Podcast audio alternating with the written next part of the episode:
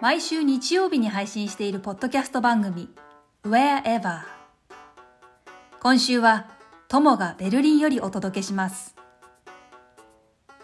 このポッドキャストは世界は思っているより狭くていつでもどこへでも行けるをテーマに各国にいるポッドキャスターが週替わりでその土地のトレンドや出来事などを配信しています。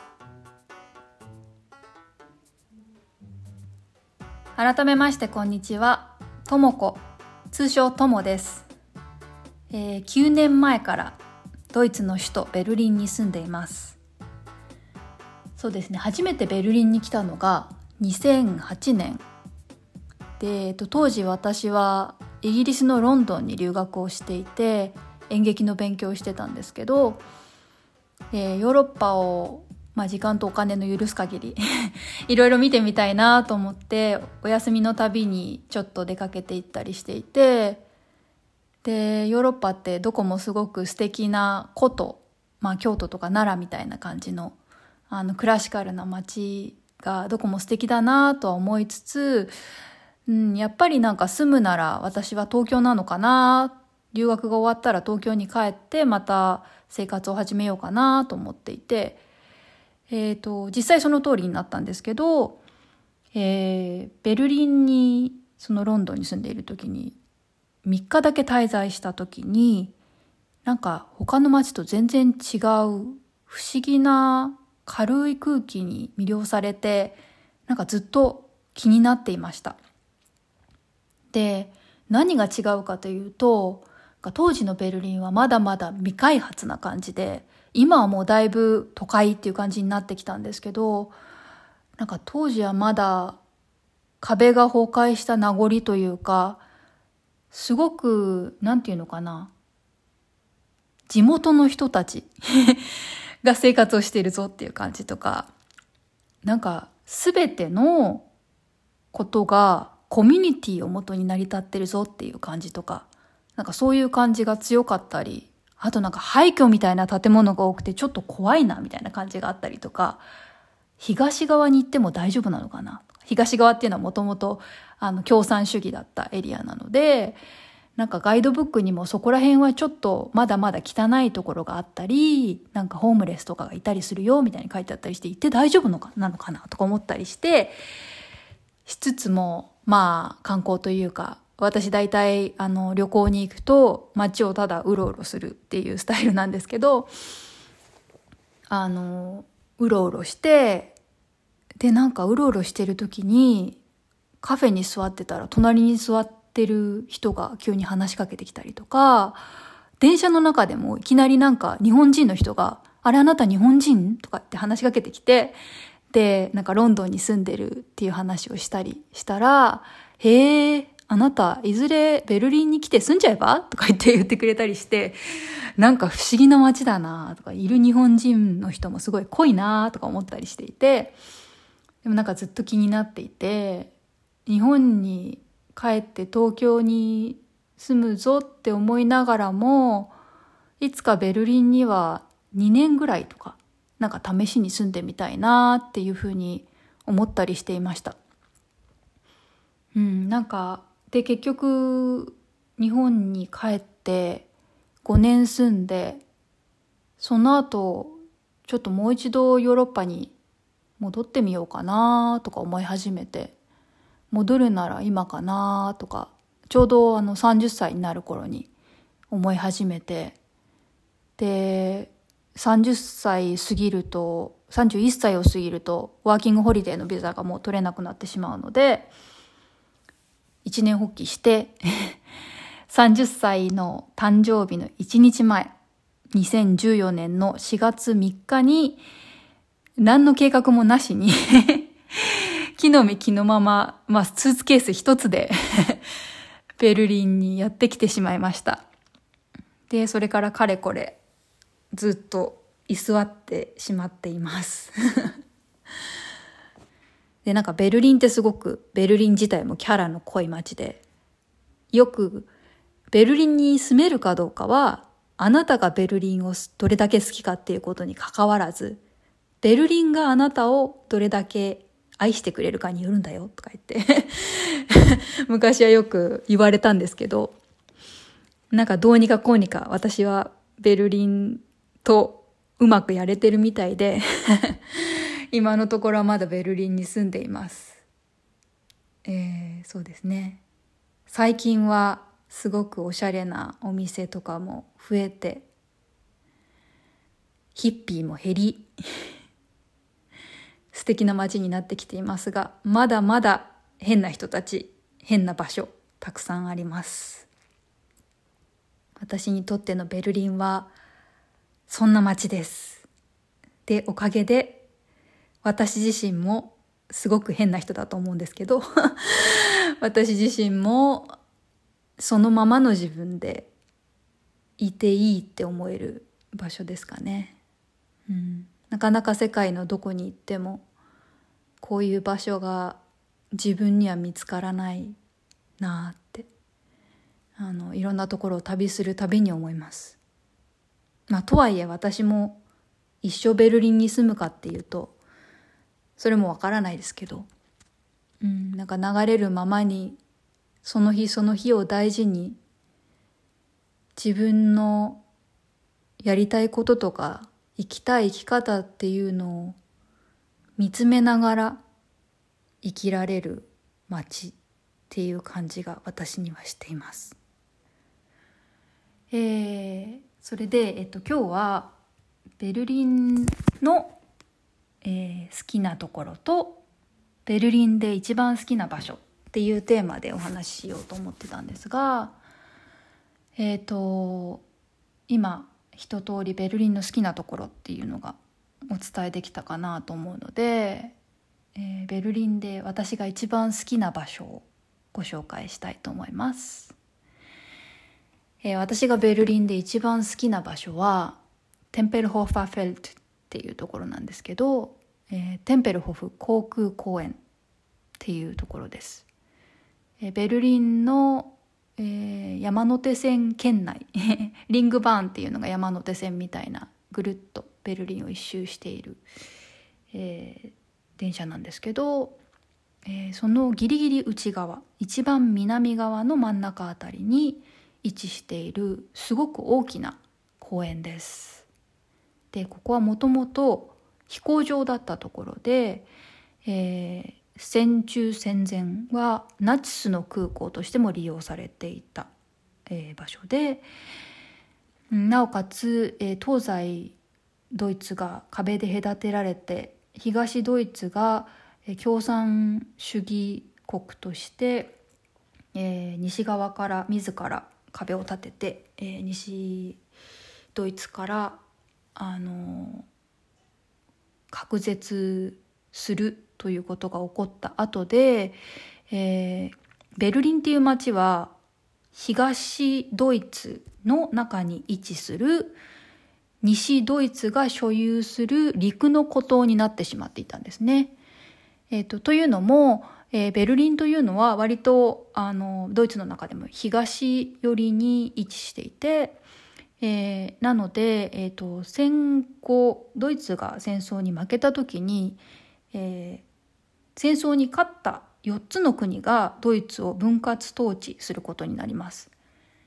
で、えーと、分割統治したその4つの国っていうのがアメリカイギリスフランスそれからロシアなんですけど、えー、ロシアだけが、えー、共産主義という社会主義共産主義というちょっと主義の違う国で、えー、そこから冷戦に突入していく中で、えー、そのどんどんロシアがが、えー、征服しているエリアとその他の3カ国が征服しているエリアっていうのがドイツの中ではっきり分かれてしまって、えー、それをもとに最終的に東ドイツ西ドイツという2つの国が作られることになります。で、えっ、ー、とそのベルリンっていうのは当時も首都だったのでベルリン自体は東ドイツの国土に位置する町なんですが東ドイツの中に位置するそのベルリンをまた2つに分けてその一部分を西ドイツが持っていたんですね。なので、そういうことで、その東ドイツの国土の中にある西ベルリンという陸の孤島ができてしまって、で、西ドイツ、まあ西ドイツというと、まあフランクフルトとか、デュッセルドルフとかミュンヘンとか、そういうところは全部西ドイツなんですけど、えー、西ドイツ側から西ベルリンに、もともとは電車で行き来ができたりしたんですけど、ある時、東ドイツがそういったインフラを全部カットしてしまうという事件が起きて、えー、その時には、えー、そのテンペルホフ空港がもともとそのアメリカが統治しているエリアだったんですけどそこにアメリカから5分に1回飛行機をアメリカが飛ばして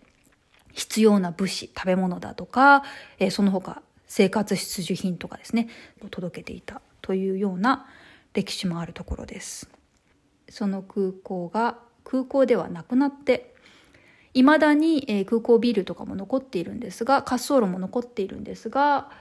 だだっ広い2本の大きい滑走路とその周りの芝生という部分ですね、えー、そこが今、えー、ベルリン市民の憩いの場となっています。で私がそこに初めて行ったのはベルリンに引っ越してきて割とすぐだったんですけど当時住んでいた家の貸主の人がすごくフレンドリーな人であの今日僕テンペルホーフにカイトサーフィンしに行くからあのよかったら来ないとか言って言ってくれてで当時私木の実木のまま来て 何の予定もなかったので「えー、じゃあ行ってみる」とか言ってあの行ってみたらそのあまりの広さと音のなさにすごくびっくりして、こんな場所 今まで見たことないなと思って、うん。で、それ以来、テンペルホフは私のパワースポットというか、すごくお気に入りの場所になっています。えっ、ー、と、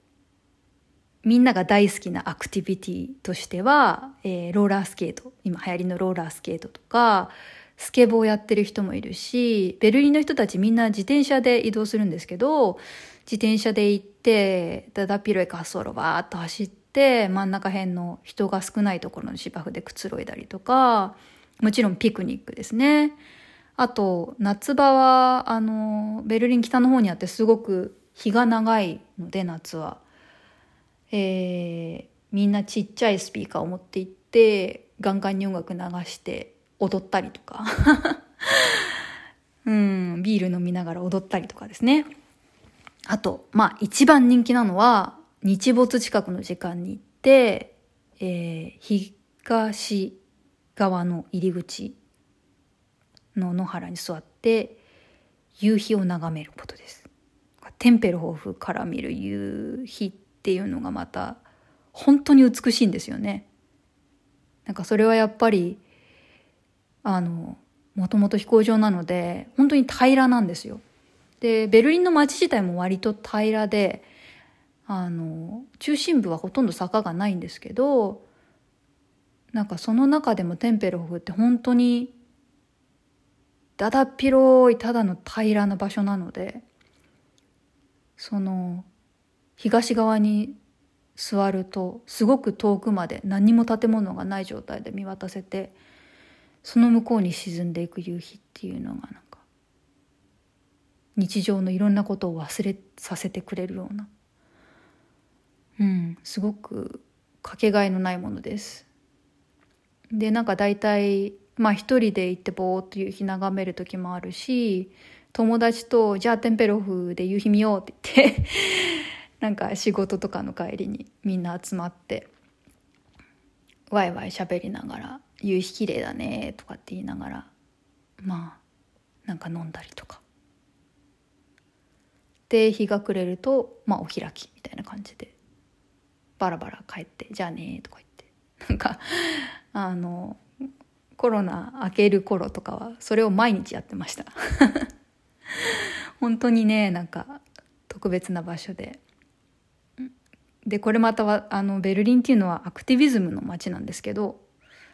えー、みんなが市民がデモとか署名とかやって政治をみんなで変えていこうって、まあ、ドイツ全体割とそうなんですがあのベルリンは特にそういう街で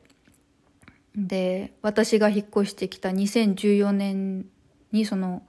初めてテンペルホフに行った時に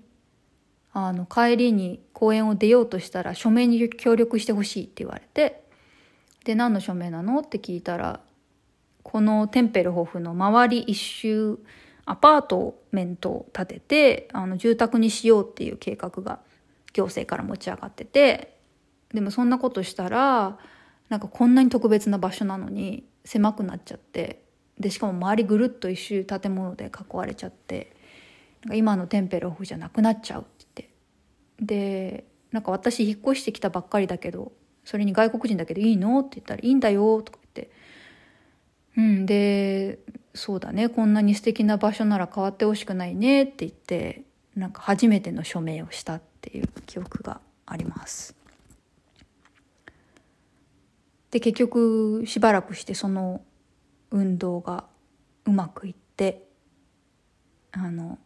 テンペロフが変わらないで済んだっていう後日談があるんですけど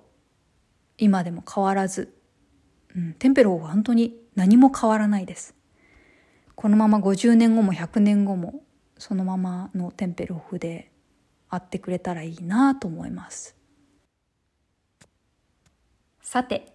先週アコさんからベルリンについて気になるトピックを2ついただいてました。1つ目がアートにまつわること、えー、2つ目がおしゃれなカフェについての情報ということだったんですけど、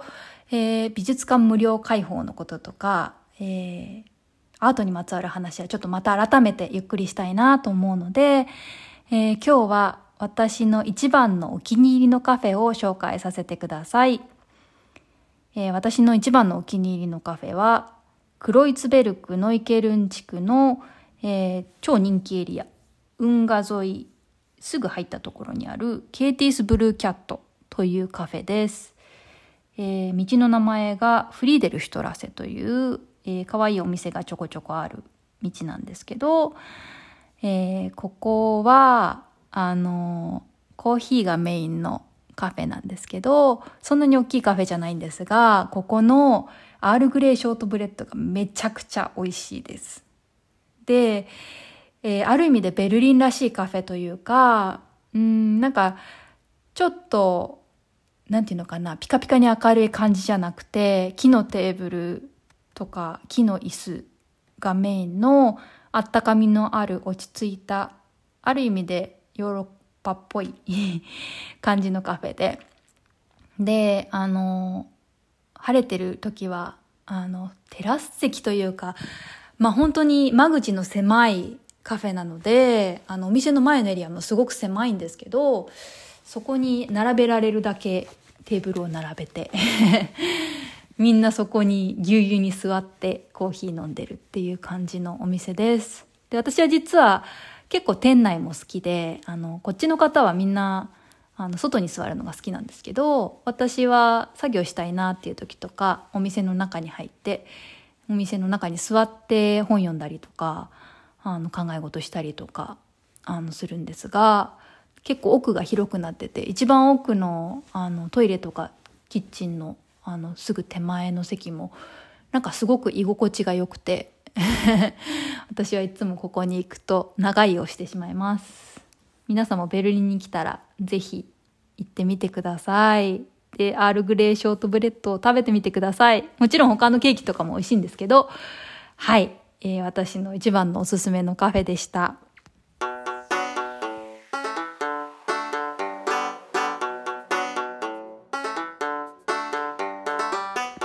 えー、そんな感じでお送りしてきた、えー、8月のベルリンからお届けする Wherever そろそろお別れの時間です、えー、長い時間聞いていただいてありがとうございました。来週8月20日はシンガポールから陽子さんが配信してくれます、えー、私から陽子さんへの質問です。私ラクサが大好きなんですけど、えー、陽子さんの一番おすすめのラクサのお店教えていただけないでしょうか？すごく楽しみにしています、えー、そんなわけで皆様良い日曜日の夜をお過ごしください。